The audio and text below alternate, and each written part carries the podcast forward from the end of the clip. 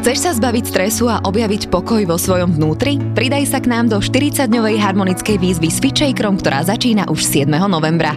4 krát do týždňa ťa čaká cvičenie jogy či pilatesu a každú stredu hlboká uvoľňujúca meditácia. Tešiť sa môžeš aj na 6 inšpiratívnych hostí so zaujímavými témami o harmónii tela a duše.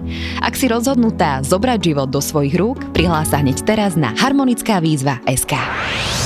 Zdravo a fit s podcastom. Tento podcast ti prináša virtuálne fitko FitShaker.sk, kde nájdeš stovky videí s profesionálnymi lektormi a fit inšpiráciu v podobe množstva skvelých receptov, článkov a kníh. Ahojte, pozdravujeme vás. Dnes tu privítam pána doktora Igora Brizláka. Dobrý deň. Dobrý deň, prajem. No my sa dnes budeme rozprávať o ajurvede, ale tá vaša cesta k ajurvede bola taká trošku iná, pretože vy sa špecializujete na anesteziológiu a intenzívnu medicínu. Už 20 rokov ešte stále pracujete na záchrannej zdravotnej službe a posledných 11 rokov, ak teda dobre hovorím, sa venujete aj ajurvede. Čo vás priviedlo k ajurvede? K ajurvede možno tam bol nejaký kus náhody, ale v zásade to bolo hľadanie odpovedí na otázky, ktoré mi medicína nedávala. Objavili sa problémy zdravotné v rodine proste tá medicína tie odpovede nedávala. Ktoré konkrétne? No, Na čo ste ako, sa pýtali? Ako vyliečiť niektoré chronické ochorenia bez toho, aby ten človek doživotne musel brať nejaké lieky, alebo vlastne prísť na to, že prečo to ochorenie vzniklo. A kedy ste toto začali ako keby tak prvýkrát možno pociťovať aj v tej vašej medicínskej praxi? Vzhľadom na to, že sa venujem tej akutnej medicíne, tak prišlo to práve z tej rodiny pretože tá akutná medicína je naozaj špičková v celom svete, proste urgentná medicína, tie životohrozujúce stavy zvládame perfektne, dokážeme nahradiť životné funkcie zlyhávajúce. V tej populácii nárast tých ochorení, nazývam ich civilizačné, ako vysoký krvný tlak, kardiovaskulárne ochorenia, mozgové mŕtvice, infarkty, cukrovka a tak ďalej, to je na vzostupe a medicína naozaj s týmto ako si okrem tej farmakologickej liečby nedokáže nič urobiť. Mm-hmm. Moja mama vtedy e, začala uh, mať problémy s tlakom, som hľadal vlastne odpovede na to, že ako to liečiť bez liekov. A takýmto spôsobom som sa dostal k ajurvede, keďže Ayurveda vlastne podľa toho uh, došického typu daného človeka dokáže nájsť veľa riešení pre daný uh, zdravotný problém, tak som si povedal, že to Ayurvedu chcem študovať a chcem sa aj venovať. Mm-hmm. A čím viac som sa do nej ponáral, tým viac ma to presviečalo o tom, že to bolo právne rozhodnutie. Že to dáva zmysel. Že to dáva zmysel, mm-hmm. že to dáva naozaj zmysel napriek tomu, že je to zaradené u nás v kategórii alternatívnej liečby. Je veľmi veľa je skeptikov a ja neviem, ako reagujú vaši kolegovia, možno lekári, ktorí vedia, že sa venujete ajurvéde. Sú skeptickí, alebo ako celkovo vnímajú ajurvédu? Závisí od typu. Aha vlastne si povie, že niečo také ako ajurveda je skutočne možno pre ňu na úrovni šarlatánstva. Potom je kategória kolegov, ktorí sú otvorení voči týmto možnostiam dokonca ak to vyskúšajú, tak e, sú mnohokrát prekvapení, ako, mm. ako dobrá ajurveda funguje. Ešte by som zostala práve pri tom e, možno porovnaní západnej medicíny e, s tou východnou. Lebo presne mne príde tá západná taká racionálna, analytická, potrebujeme na všetko mať dôkazy a vedu. A práve ajurveda je založená na takých iných princípoch. Poďme si možno o tom povedať viac. Keď by sme sa naozaj šli nejak hlboko do histórie alebo tým základom jednej alebo druhej medicíny, to znamená východnej a západnej, alebo by som povedal, že akademickej, tá, ktorá sa vyučuje na lekárskych fakultách a tej medicíny, ktorá prichádza buď z tradičných medicínskych systémov, lebo v zásade ajurveda nie je, nie je nejaká, nejaká alternatívna liečba. Od roku 1982 Svetová zdravotnícká organizácia uznáva ajurvedu za komplexný medicínsky systém to znamená, je to naozaj medicína so, so všetkým, čo k medicíne patrí. Je tam farmakológia, je tam patológia, fyziológia, je tam anatómia. Všetko toto naozaj ten ajurvedský lekár by mal, mal ovládať. Čiže tomto sa možno nelíšime, že sú tam tie jednotlivé disciplíny, ale líši sa tam jeden i druhý prí, prístup k, k chorobe i k človeku. V zásade tý, v tých, e, ako ste povedali, chceme mať v tej, tej klasickej medicíne západného typu nejaké čísla, chceme mať nejaké parametre, chceme mať nejaký obrázok o tom pacientovi, chceme mať CT, chceme mať MR, biochémiu, krvný obraz a tak ďalej. Dostanete ale nejaké parametre, ktoré vám hovoria, že v tomto konkrétnom parametri alebo v toto poukazuje na nejaký zdravotný problém ale chýba tam ten komplexný holistický pohľad na človeka. A to práve Ayurveda hovorí, alebo je to zakorenené v tých základoch Ayurvedy, že nie je možné vnímať oddelenie dušu, telo a nie je možné vnímať e, oddelenie, tá duša má nejaké emócie a to telo má nejaké zložky, ktoré nejakým spôsobom fungujú. Čiže Ayurveda, ak, ak sa naozaj ponoríte do toho štúdia, je nesmierne systematická. Takže v tomto sa nelíši od tej mm-hmm. západnej medicíny ale určite sa líši v tom, že ja by som súčasnú medicínu označil za atomizovanú. Zameria sa na jeden orgán, zameria sa na jeden parameter a rieši toto, ale chýba tam ten komplexný pohľad na človeka. Mňa zaujala ešte jedna vec, čo ste povedali, že tá západná medicína je akoby zbavená empatie. Čo ty máte úplne na mysli? Ja by som to posunul... V nejakom až, rozhovore som to áno, uh, ja by som zaregistrovala. To, hej, ja by som to posunul až do tej roviny, že je dehumanizovaná.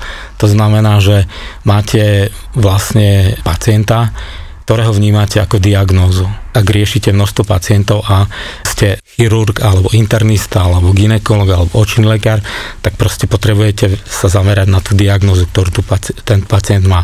Tá choroba niekde vznikla a je výsledkom toho, toho procesu, ale vy vnímate len, len tú časť a vlastne pristupujete k tomu človeku ako, ako k nejakej diagnóze. Čiže nevnímate tam toho človeka celou komplexnosťou jeho, jeho bytosti, ale je to vyslovene zamerané na nejaký, nejaký parameter, na nejaké ochorenie a nie, nie je tam ten človek.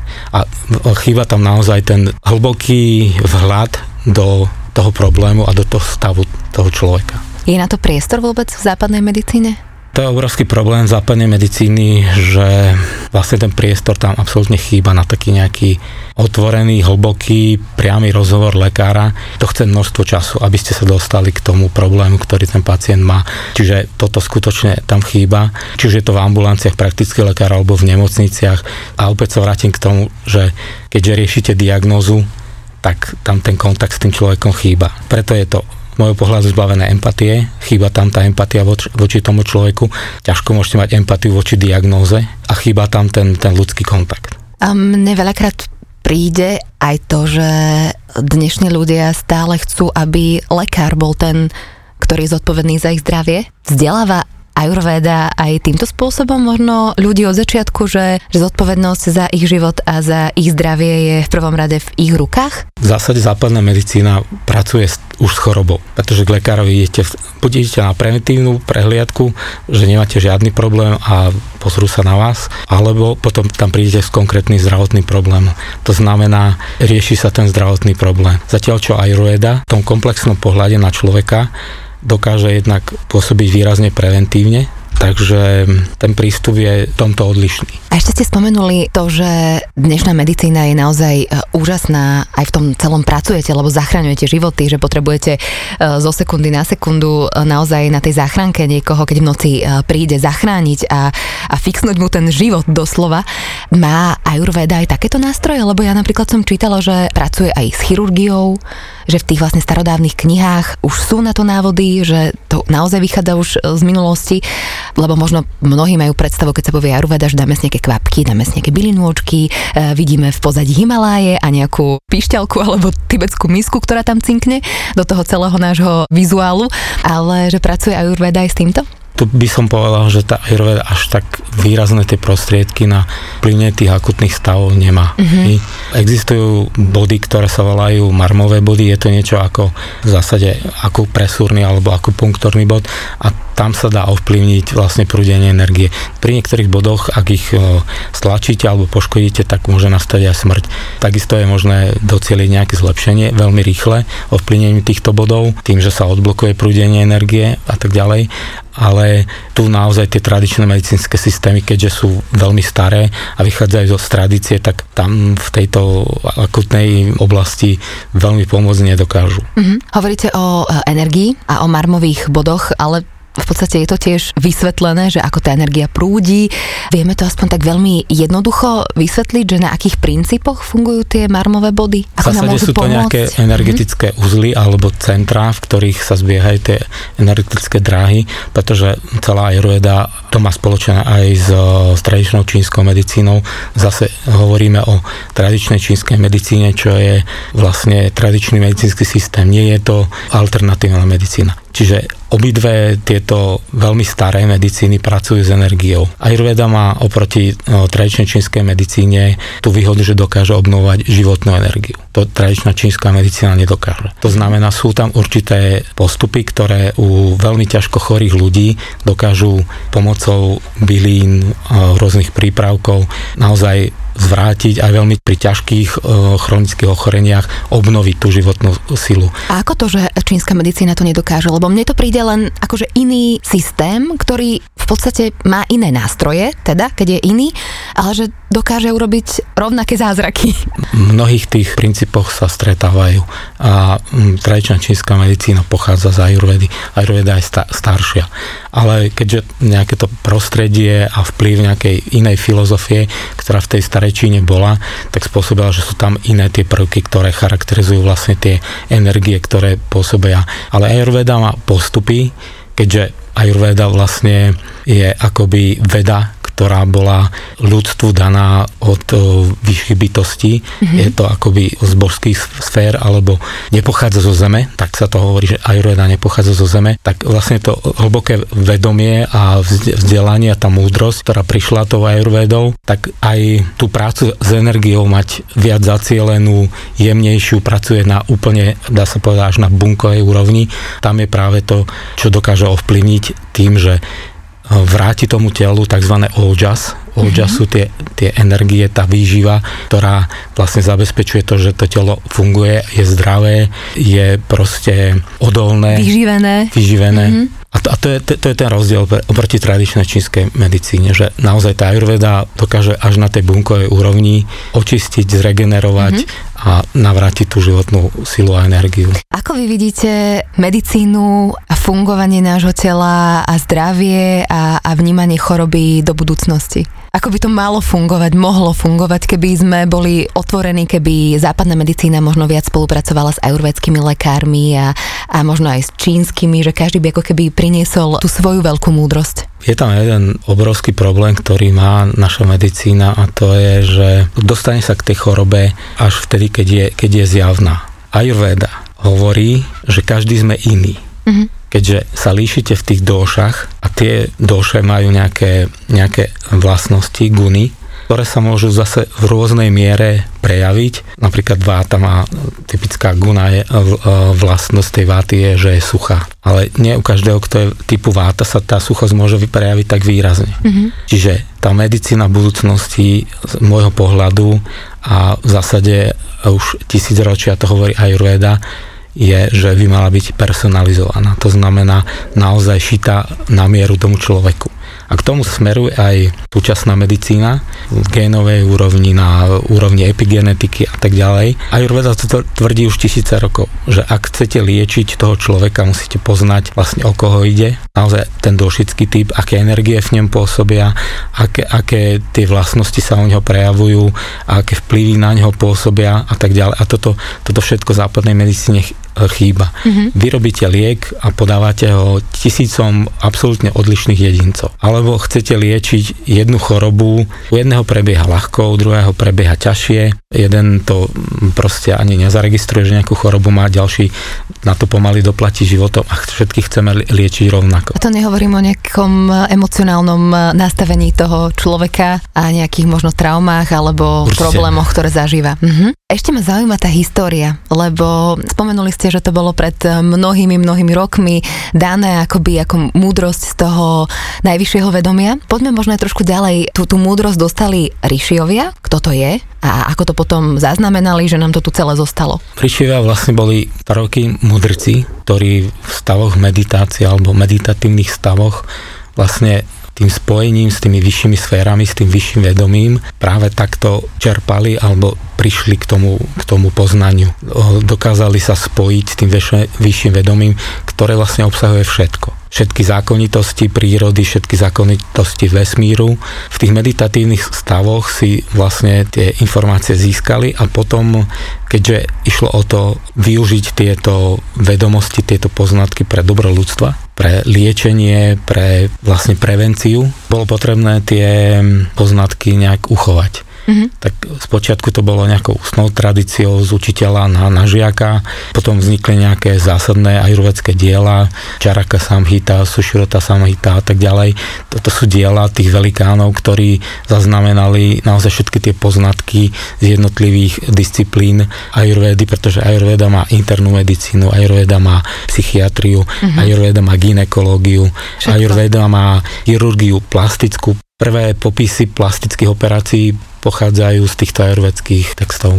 Mm-hmm. Tisíce rokov starých, 3 až 4 tisíc rokov starých. Čo potrebuje človek, aby sa vlastne otvoril tomu? Lebo koho pritiahne ajurveda? Tak. Treba si vlastne uvedomiť, že všetci tú ajurvedu do nejakej miery žijeme ak je vonku studené, suché alebo veterné počasie a vy teraz prídete zvonka a uvariete si čaj a vypijete ho, ten teplý čaj, aby ste sa zohriali, to je Ayurveda. Mm-hmm. Ak uh, zamyslíme nad tým, ako, ako žili naši starí rodičia, naši predkovia, o 12 sadli k obedu a obedovali. Väčšinou tie ženy boli doma a pripravovali to jedlo, ale tak, aby o 12 bolo na stole. Ayurveda hovorí, že váš tráviaci oheň je najsilnejší na obed. Že my to intuitívne všetko robíme. Robíme to, čiže vlastne v jednotlivých denných činnostiach to robíme, ale si nevedeme, že to je Ayurveda. To naozaj Ayurveda je a ako sa k tomu dostať, ak, ak človek má záujem o to.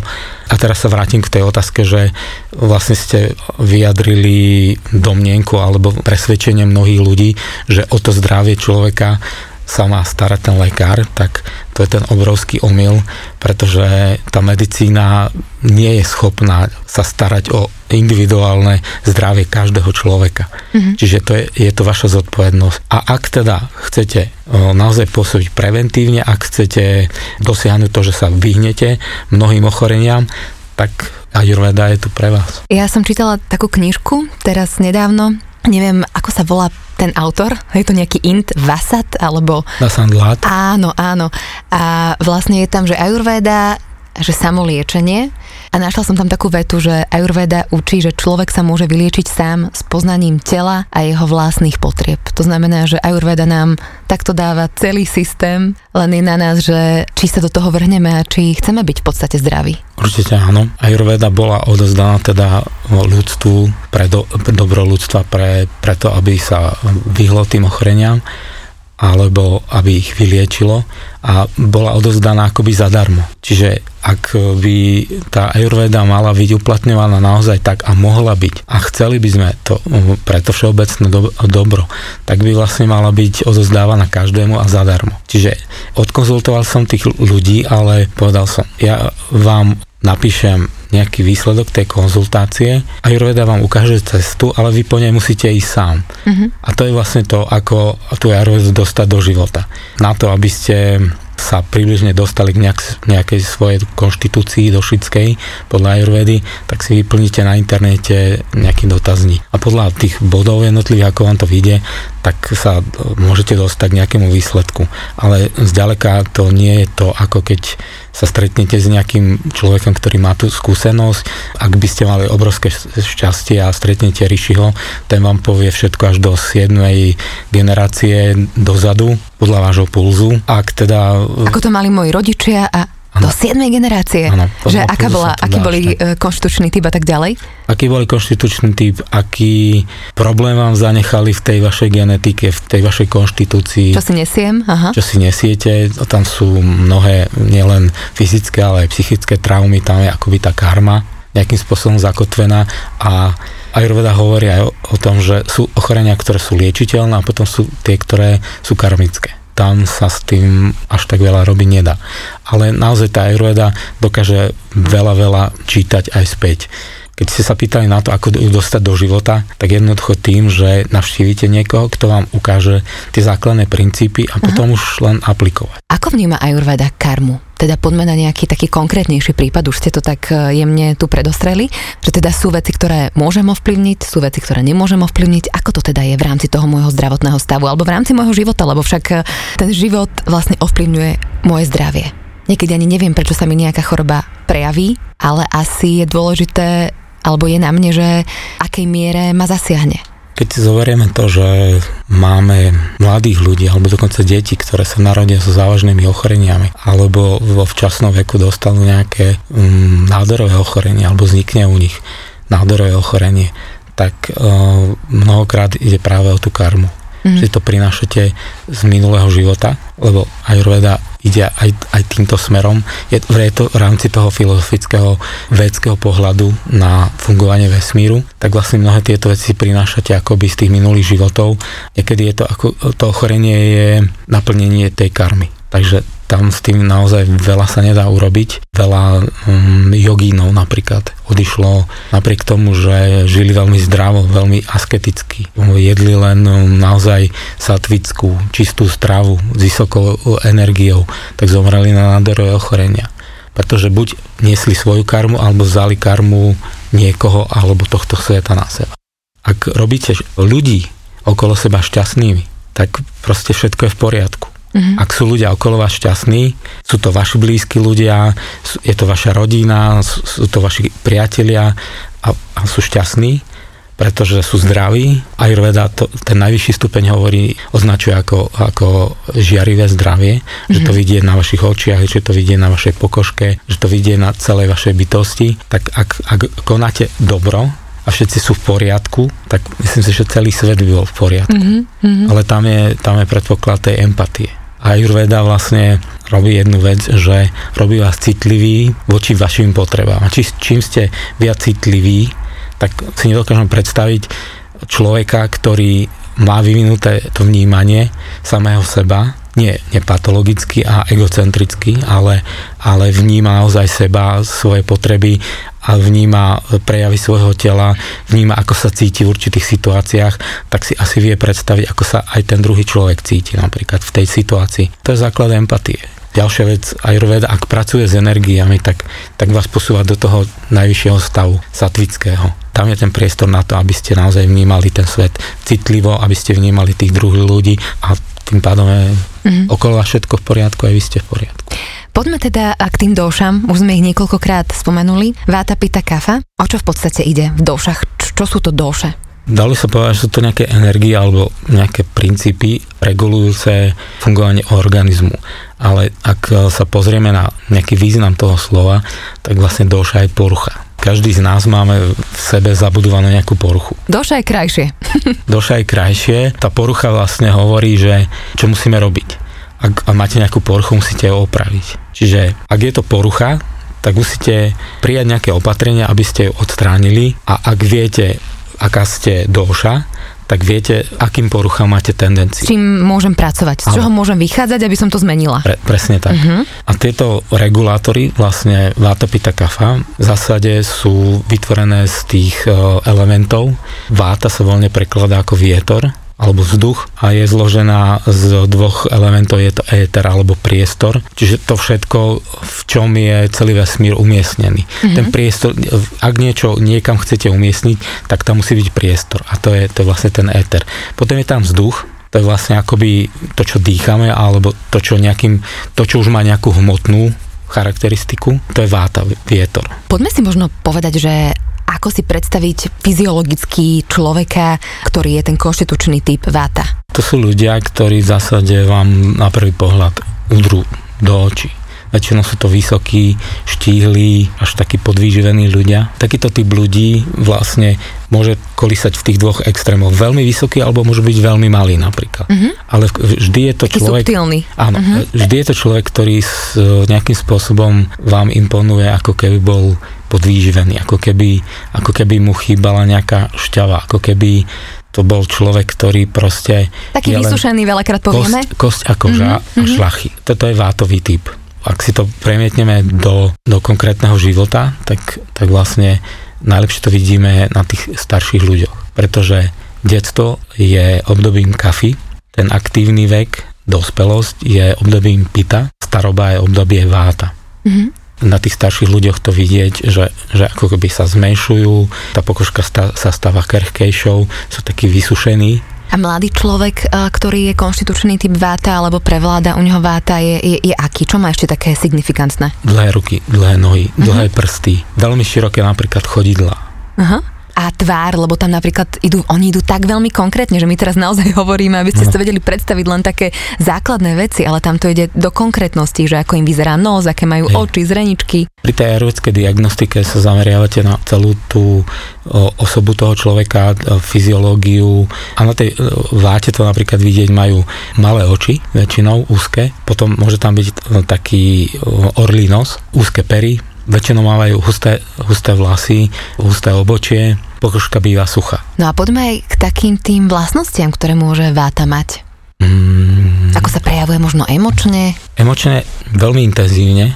Koľkokrát stačí, že keď mám konzultáciu, sa otvoria dvere spustí sa logorea. To znamená taký prúd, príval slov, že nepotrebujete robiť žiadnu diagnostiku, máte hneď. Váta hovorí rýchlo, veľa, uh-huh. o všetkom, veľmi podrobne. Zbytočne. Zbytočne, vracia sa k detailom alebo vyslovene rieši detaily. Každý deň má iný zdravotný problém. Dokáže vás zahrnúť obrovským množstvom informácií a všetko, všetko veľmi intenzívne a emot, emotívne prežíva. Mm-hmm. Mm-hmm. Takže to máte naozaj veľmi rýchlu tú diagnostiku. Ak je to žena, tak e, býva naozaj veľmi šarmantná, lebo je tam mm, proste tak, tak, taký temperament výrazný. Ale zase môže, môže tam byť problém, že naozaj sa zamotáva do tých detailov. A v, v práci alebo vo vzťahoch je váta ak, aká? Ako ktorá, pretože mm-hmm. v zásade Našťastie to je všetko zariadené, takže nemáte len jednu poruchu. Lebo jednu došu? By, mm-hmm. jednu došu. Lebo ja to budem ste, volať doša, dobre? Mne sa porucha hej, strašne nepáči. Hej. Čiže ak máte nejakú došu, tak ak by bola len táto jedna a bola by dominantná, tak by tá porucha mohla byť veľmi výrazná. Mm-hmm. Hej? A mali by ste obrovský problém. Čiže nájsť čisto váto, vátového človeka je problém. Je tam potom druhá, druhá doša, ktorá to nejakým spôsobom kompenzuje, vyvažuje, celkovo nejak tak umožňuje existovať tomu človeku, aby tá porucha nebola extrémna. Čiže veľmi závisí od toho, že aká je tá druhá doša. Ale vieme aspoň tak, ak by teda to bola čistá váta, aké by to boli vzťahy, ak, aká by to bola práca? Takto, váta, tie guny, tie uh-huh. vlastnosti, tak suchá, rýchla, premenlivá, studená. Uh-huh. Ak tieto niektoré vlastnosti preniesie do, preniesie do tých vzťahov, to môžu byť veľmi krátke, ale intenzívne vzťahy. Čiže môže byť prelietavá, uh-huh. naozaj nestála v tých vzťahoch. Ak by to bola čistá váta, Vietor jednoducho. Príde ano. vám do života vietor a ako príde, tak aj odíde. Áno, a ak si ju chcete udržať v tom živote, tak s vátou treba jednať v rukavičkách, naozaj veľmi citlivo, pretože je veľmi citlivá na akékoľvek hrubé správanie, na necitlivé, neempatické správanie. Mm. Čiže ak máte napríklad vátovú ženu, tak sa k nej hodí kafový muž. Ako, ako vo vatičke. Áno, presne obaliť, obaliť a kompenzovať alebo vyvážovať to, čo ona má. Kafa je síce studená, ale ak tam je kafa a k tomu pýta, to dokáže krásne fungovať, pretože tá pýta je horúca a tá aj zohreje tú, tú vátu. Poďme teda k tej kafe. Začneme možno tými elementami, potom postupne si prejdeme aj tie ďalšie vlastnosti. Kafa je tvorená elementami voda a zem. Keď to vlastne zmiešate, tak je to blato. Uh-huh. Preto sa nejak tak voľne prekladá tá kafa ako slís. Kafa, keďže je zodpovedná za štruktúru stavbu tela, tak je masná, je sladká, je studená, je ťažká, je pomalá, pretože keď si to premietnete do toho detstva, ktoré je kafa, tak nevyrastiete za dva dní, nevyrastiete za dva roky, ale rastiete dlhé roky typicky kafoví ľudia, to sú e, ľudia široký hrudník, e, mohutné ramena, môžu byť veľmi vysokí, alebo sú stredného zrastu, ale vždy je tam taká veľmi pevná, sa hovorí, že, že kafaj to sú ťažné kone. Uh-huh. Oni vydržia naozaj strašne veľa. Taká pevnosť. Pevnosť, kafa je stabilita. Tam sú zase tie vlastnosti definované to vodou a tou, tou zemou. Tie hlavné guny možno, že, že je masná, že, že je sladká, že je ťažká, uh-huh. že je studená, pomalá. Tieto vlastnosti vlastne definujú potom aj temperament tých ľudí. Ten je aký? Ten je, nevadí. nevadí, nič Pohodiak. sa nestalo, pohode. Kuváte, úplne Áno. ideál úplný ideál, pretože váta si robí problém naozaj zo všetkého. Zatiaľ, čo tá kafa povie, nevadí, je to v pohode. Ja to mám tak doma. Ja vás ja tak počúvam, vy ste úplne ano. taký človek, že, že vás uvidím a chcem vás tak objať, že mm. To mám tak s mojou ženou, ona hovorí, že ty nevidíš problém v ničom. Uh-huh. A to no. nás vie vytočiť. Je to vlastne tak, že ak chcete niečo dosiahnuť, napríklad prestavať dom teraz, tak, tak sa musíte do toho pustiť. Pre mňa to nie je problém. U nej ako u Váty. Vaša žena je Váta, hej? Áno, on, ona je taká veľmi zaujímavá konštitúcia kafa Váta. Je pomerne zriedka, ale vynikajúca. Vynikajúca, by som povedal, že čo sa týka ako ženy, tak je to úplne naj, naj Aha. z môjho pohľadu najideálnejšia konštitúcia. Lebo je to vaša žena a bude počúvať. nie, možno, možno nie. Ide o to, že je veľmi milá, ale zase na druhej strane aj veľmi živá. Áno. To je tá, tá živosť tej váty. Takže tá kafa, to je stabilita, pokoj, kafa je láska. Taká vrúcnosť tých ľudí ide, že? Mm, vrúcnosť je skôr vlastnosť pity ale kafa je taká tá, že poď a opri sa o mňa. Takže takto môžeme vnímať aj vo vzťahoch napríklad Určite. a v práci? V práci je to trošku horšie, čo sa týka nejakej dôslednosti, čo sa týka toho, že musíte plniť nejaké termíny. Kafa prokrastinuje kafa odkladá, kafa necháva veci na poslednú uh-huh. chvíľu a nevadí, nič sa nedeje. Uh-huh. A potom dokáže zabrať svojím spôsobom. Mm, veľmi vhodné, čo sa týka práce, pre tú kafu je nejaká fyzická práca. Takže kafy, malý dvor a veľký bič. Uh-huh. A pracovať, a pracovať, pracovať. Veľmi, veľmi eh, to prospieva kafe. Uh-huh. Lebo kafa je pomalá, kafa je... Treba ju prebudiť trošku do života. A rozprúdiť tú energiu, uh-huh. naozaj. Poďme na tú pitu, keď hovoríme zohriať. Pita. Pitu zohrievať netreba. Pita je sama o sebe horúca vzhľadom na to, že je to kombinácia oheň a voda. A keďže pita je v organizme zodpovedná za uh, trávenie, tak v zásade, ak chcete niečo uvariť, tak vždy potrebujete nejaký oheň alebo nejaký zdroj tepla. Pita je ľahko olejovitá, pita je svetlá, pita je kvapalná, tekutá teda, ale vždy je to niečo horúce a ostrá.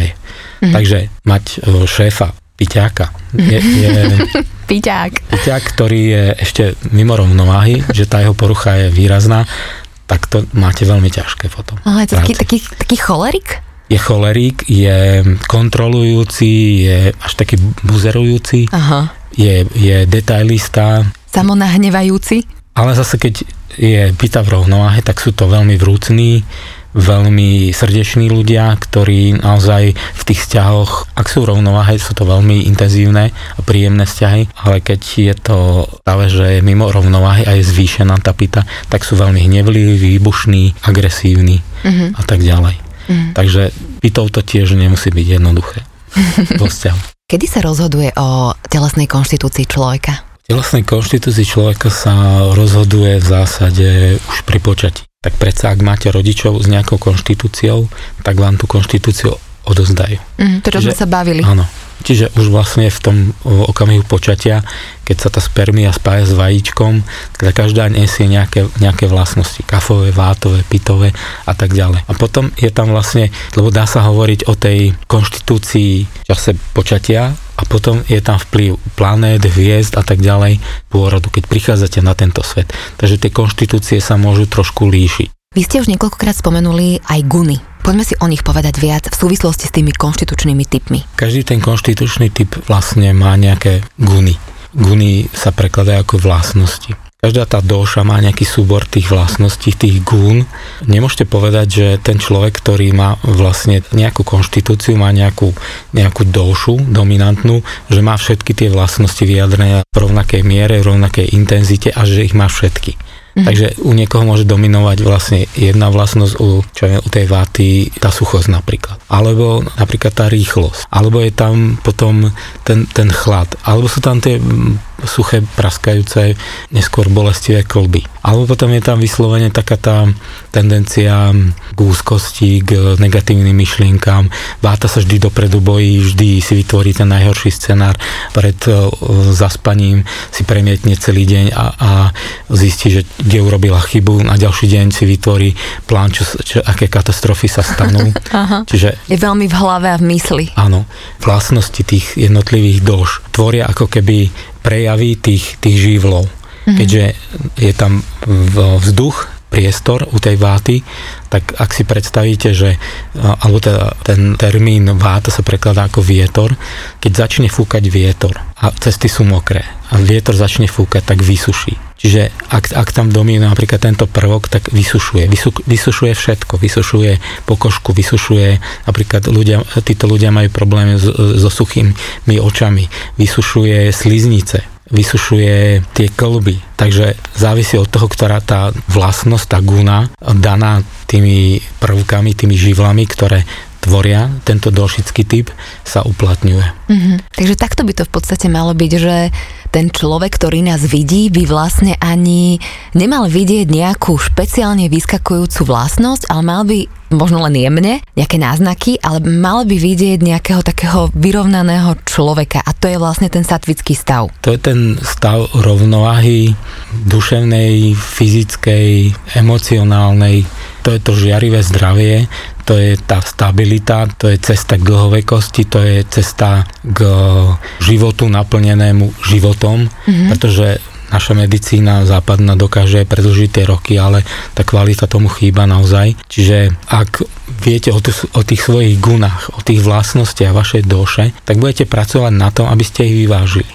Mm-hmm. To znamená, ak je váta suchá, tak naozaj niečo masné. A to sú väčšinou mladé ženy, ktoré jedia šaláty. Idú ešte úplne proti sebe. Áno, vyhýbajú sa všetkému masnému, tučnému, mm-hmm. pijú studené nápoje. studené nápoje, potom prídu s tým, že nespia, že napríklad nedokážu otehotnieť mm-hmm. a mhm. tak ďalej, mm-hmm. že majú problémy vo vzťahoch a všetko toto je len následok toho, že žijú akoby proti... Proti svojmu. Alebo zosilňujú vlastne tie guny. Ak ste teda váta, ste studená, tak pri každodennom požívaní nejakých šalátov, ktoré sú veľmi zdravé samozrejme, surová zelenina ochladzuje, čiže zase zvyšujete ten element váty. Takže to nie je len o konštitúciách, ale sú tam ešte ďalšie veci a v tom je tá úplná špecifickosť eh, nás. Až vlastne teraz otvárate ďalšiu komplexnejší a komplexnejší náhľad na to celé, že vlastne sú tu nejaké konštitúcie, tam je obrovské množstvo vlastností, ktoré nás ovplyvňujú a potom sú tu vlastne ešte ďalšie. Takže naozaj sme neskutočne jedineční z toho, čo hovoríte.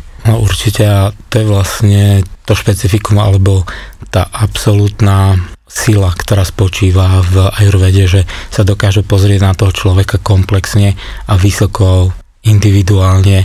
To je vlastne akoby tá medicína budúcnosti, vysoko personalizovaná. A v, v tom úplne najideálnejšom prípade alebo v tej najideálnejšej podobe, tak by to mala byť koncepcia tej integratívnej medicíny. To znamená, že spája to najlepšie z, z západnej medicíny a k tomu pridáva to najlepšie z tých uh, prírodných spôsobov liečenia alebo tradičných medicínskych systémov. Existujú vo svete kliniky, ktoré na týchto princípoch už pracujú. Dokonca sú vysoké školy, univerzity, ktoré vám umožňujú študovať integratívnu medicínu. A tam študujete napríklad tradičnú západnú medicínu a k tomu ajurvedu. Ale je to, je to akoby nie oddelené, ale naozaj sa to snažia prepájať. Ešte sa možno poďme porozprávať o tom, že ako sa diagnostikuje, že ako vy ako lekár viete zistiť, že s kým máte dočinenia tak možno keď niekto otvorí dvere a hneď už viete, ktorá bije, aj po nejakom krátkom rozhovore, ale poďme možno tak hlbšie do toho. Západná medicína a Ayurveda má, má svoje postupy diagnostické. V prvom rade je to ten pohľad. Čo by ste povedali na mňa na prvú? A prvú by som My povedal, sa nepoznáme inak, že, s pánom doktorom? Že ste pýta Aha. a k tomu tam môže byť váta. Uh-huh. Ej, ale to samozrejme ešte by bolo potrebné pozrieť v tom pulze. Ten, ten je rozhodujúci vždy. Uh-huh. Čiže takto zhodnotenie tej konštitúcie, to znamená nejaká tá fyziognómia toho človeka, potom samozrejme ten jeho prejav, uh-huh. temperament, potom sú tam tie už, už také fyzické metódy vyšetrovania, uh-huh. to znamená dotknem sa toho pacienta, dotknem sa ho kdekoľvek na ruke, cítim teplo, cítim chlad, ak uh, máte pred sebou človeka, ktorý má studené ruky, opýtam sa, máte rovnako studené nohy alebo má, máte tento problém. Málo ktorá pýta má studené ruky. Väčšinou majú teplé, spotené ruky. Čiže úplne stačí sa len dotknúť pokožky toho človeka. Cítite teplo, cítite napríklad, že je spotená tá pokožka, alebo je suchá. Potom sa dostávate ďalej, hĺbšie a hĺbšie, potom je to už ten puls, diagnostika napríklad aj z očí, mm-hmm. je tam veľa možné vyčítať aj z dúhovky, je tam ten jazyk, ktorý keď vyplazíte, tak to vám povie neskutočne veľa. Pozor, komu vyplazujete jazyk. Mnohým sa to zdá veľmi zvláštne, že príde požiadavka z mojej strany, že vyplaste na mňa jazyk. Od detstva nás učia, že je to neslušné, ale, ale ten jazyk skrýva naozaj veľa, veľa tajomstiev a v dnešnej stresovej dobe tam dokážete vyčítať napríklad to, že ľudia mnohé veci, vzhľadom na to, že žijeme rýchlo, ani nevnímajú, ani si neuvedomujú, že tam je nejaký, nejaký hlboko skrytý ten stres alebo strach, že to je niekde v podvedomí. A ten jazyk to ukáže. Ten jazyk ukáže, aké je vaše trávenie, je tam povlak, nie je tam povlak, farba toho jazyka, či je drsný, či je suchý, mm-hmm. či, sú, či sú tam nejaké pozdĺžne alebo priečné akoby praskliny alebo línie. Čo mi dokáže povedať, keď tu mám také praskliny, ale to celý život? To, to ma zaujíma. Závisí od toho, či sú pozdĺžne alebo priečné Aha. a kde sú umiestnené, či sú na špičke, na korení, po bokoch a tak ďalej. Videl som dokonca jazyk, ktorý bol v strede rozdelený úplne ako na dve časti. To tam bol, sa niečo no, preťalo. Tam, tam sa niečo preťalo a bol to veľmi chorý človek. Ale od detstva sa tak narodil a tam sa niečo naozaj preťalo a tam proste to bol jazyk, ktorý hovoril o tom, že, je ten človek vážne chorý bez toho, že vy ste čo, čokoľvek o ňom vedeli. Ale ten povlak e, dokáže veľa, veľa povedať. Potom naozaj to sfarbenie jazyka. Napríklad kardiaci majú inak sfarbený jazyk. Ak je tam ten povlak, tak to hovorí o vašom trávení, či je, či je dobré. A e, ďalšia vec, sú tam napríklad u niektorých otlačky zubov na okraju jazyka. Môže to hovoriť o tom, že máte veľký jazyk, ale môže to hovoriť aj o tom, že máte problém s hrubým črevom. Aha. Je tam celá mapa nášho organizmu. Čo také najzvláštnejšie vieme z jazyka zistiť? No napríklad ten stres. Mal som pacientku, ktorá prišla, veľmi sebavedomá žena, žiadny problém, ale keď vyplazala jazyk, tak tam bolo vidieť ten, ten naozaj hlboký strach, stres. A keď sme to e, začali trošku riešiť, dostali sme sa hlbšie, tak vlastne sama dokázal pomenovať vec, ktorej sa bojí, ale že ju má hlboko potlačenú v, v tom nevedomí alebo podvedomí ale ten jazyk to ukázal. A to, to je napríklad úžasné, že, že tam neukázal len to rozpoloženie akoby, alebo ten zdravotný stav toho tela, ale aj duše. Ukáž mi jazyk a ja ti poviem, kto si. Napríklad. Ďalšia vec, kafa má iný jazyk, pýta má iný jazyk a váta má iný jazyk. Takže môžeme povedať, že to aká sme konštitúcia predurčuje aj náchylnosť, našu náchylnosť na nejakú chorobu? Určite áno. Uh-huh. Určite áno, keď sa vrátime k tomu, že doša je porucha. Mm-hmm. Ayurveda hovorí, že ak máte nejakú došu, ak ste nejaký konštitučný typ, napríklad tá váta, tak máte nejaké vlastnosti. Suchá, rýchla, nestála, studená, premenlivá. Váta je zodpovedná v organizme za všetok pohyb, ktorý sa v organizme deje. Kontroluje pohyb vašich očí, vašich myšlienok, vašich končatín, vašich čriev. Proste všetko, všetok pohyb, ktorý sa deje v organizme, kontroluje váta a môže napríklad spôsobovať veľmi nepokojné myšlienky, môže spôsobovať úzkostné myšlienky. To je napríklad taká predispozícia tej váty. Ďalšia vec je suchá. Mm-hmm. To znamená suché, vrzgavé, bolestivé kolby. Suchosť pokožky. Celý život od detstva sa potrebuje, potrebuje váta niečím natierať. Alebo ďalšia vec, má problém so stolicou, s vyprázdňovaním, pretože aj stolica je suchá. Pita, horúca, ostrá, kyslá. Často napríklad títo ľudia trpia pálením žáhy, mm-hmm. trpia vysokým krvným tlakom, trpia rôznymi zápalovými ochoreniami a tak ďalej. A kafa, keďže som si povedal, že kafa je sladká a kafa má pomalý metabolizmus, to je ďalšia vec, ale títo ľudia veľmi radi jedia. Potom to Preto skôr... bývajú takí zavalitejší. Presne tak. Častokrát môžete už od dverí vysoký človek a obrovský a častokrát je tam aj obezita vzhľadom na ten, na, vzhľadom na ten pomalý metabolizmus. A keďže je sladká tá kafa, tak veľa sladkého, Aha. veľa masného, diabetes. Môže sa stať, že niekto už má tak narušenú tú došu, že je, dajme tomu, váta, a niečo sa tam udialo, ja neviem, nejaká trauma alebo čokoľvek a ten človek môže pôsobiť ako kafa? Že, že tam príde tá obezita, že je to vôbec možné? Áno, určite. Že až také vychylenie. Áno. Ak žijete, povedzme, proti svojej prírodzenosti veľmi dlhú dobu alebo, alebo celý život, v konečnom dôsledku začnete pôsobiť úplne inak. Pôsobíte napríklad ako pýtam. Mal som, mal som pacientku, ktorá bola veľmi prísne vychovávaná. Otec, otec bol vojak, matka bola úradníčka a mala veľmi ostrý režim. A ona bola kafa, ale mala veľmi Ona potrebovala ostrý... tú pohodu. Ona potrebovala pohodu, lásku, stabilitu, ale stále bola hnaná do výkonu a nakoniec sa prejavovala ako pita. Ale pritom to bolo úplne proti jej prírodzenosti. Ona nesmierne s tým bojovala, ale mala vytvorenú tú disciplínu. Od útleho detstva tam bola disciplína, proste zameranie na výkon a ona kafa pôsobila čisto ako pita. Čiže naozaj, ak veľmi hrubo, dlhodobo idete proti svojej konštitúcii, tak to môže pôsobiť ako, že vlastne zmeníte tú svoju konštitúciu. Poďme teda rovno na tento príklad, ktorý ste uviedli. Ako ste postupovali? Teda asi ste zmenili stravu, ktorá by podporovala viac tú náchylnosť alebo návrat k tej kafe? Ako ste možno zmenili nejaký denný režim, alebo... No v zásade ide... Alebo ako sa v takomto... Ide hlavne o to, aby si uvedomila, že, že čo je jej prírodzenosť. Ak ste kafa a musíte fungovať ako pýta, vás to nesmierne vyčerpáva.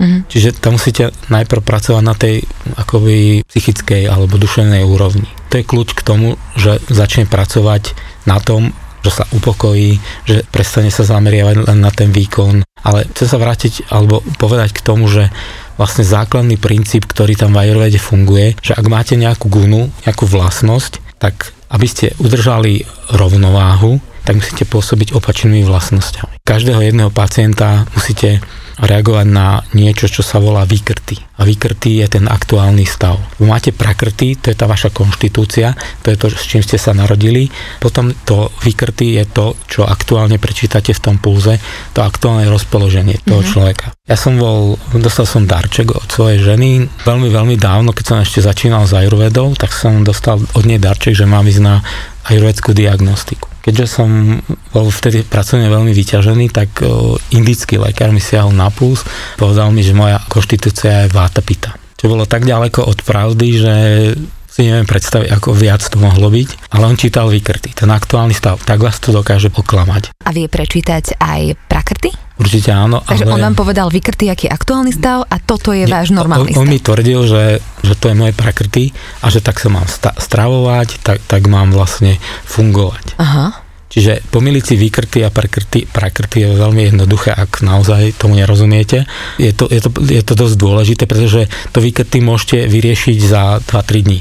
Rozumiem. Ak, ak to nie je naozaj tak výrazné vychylenie tých dož, že musíte s tým pracovať dlhodobo. Takže to nebol asi veľmi dobrý ajurvedský lekár. Podľa čoho si mám vyberať? Podľa referencií najlepšie. Uh-huh. Naozaj. Či tu na Slovensku, alebo v Európe, alebo vo svete. Či idete do Indie, alebo na Sri Lanku, alebo do ktorejkoľvek krajiny, kde ajurveda má tradíciu, najväčšia aj v tej Indii a povedzme na Sri Lanke, lebo to sú veľmi blízke krajiny.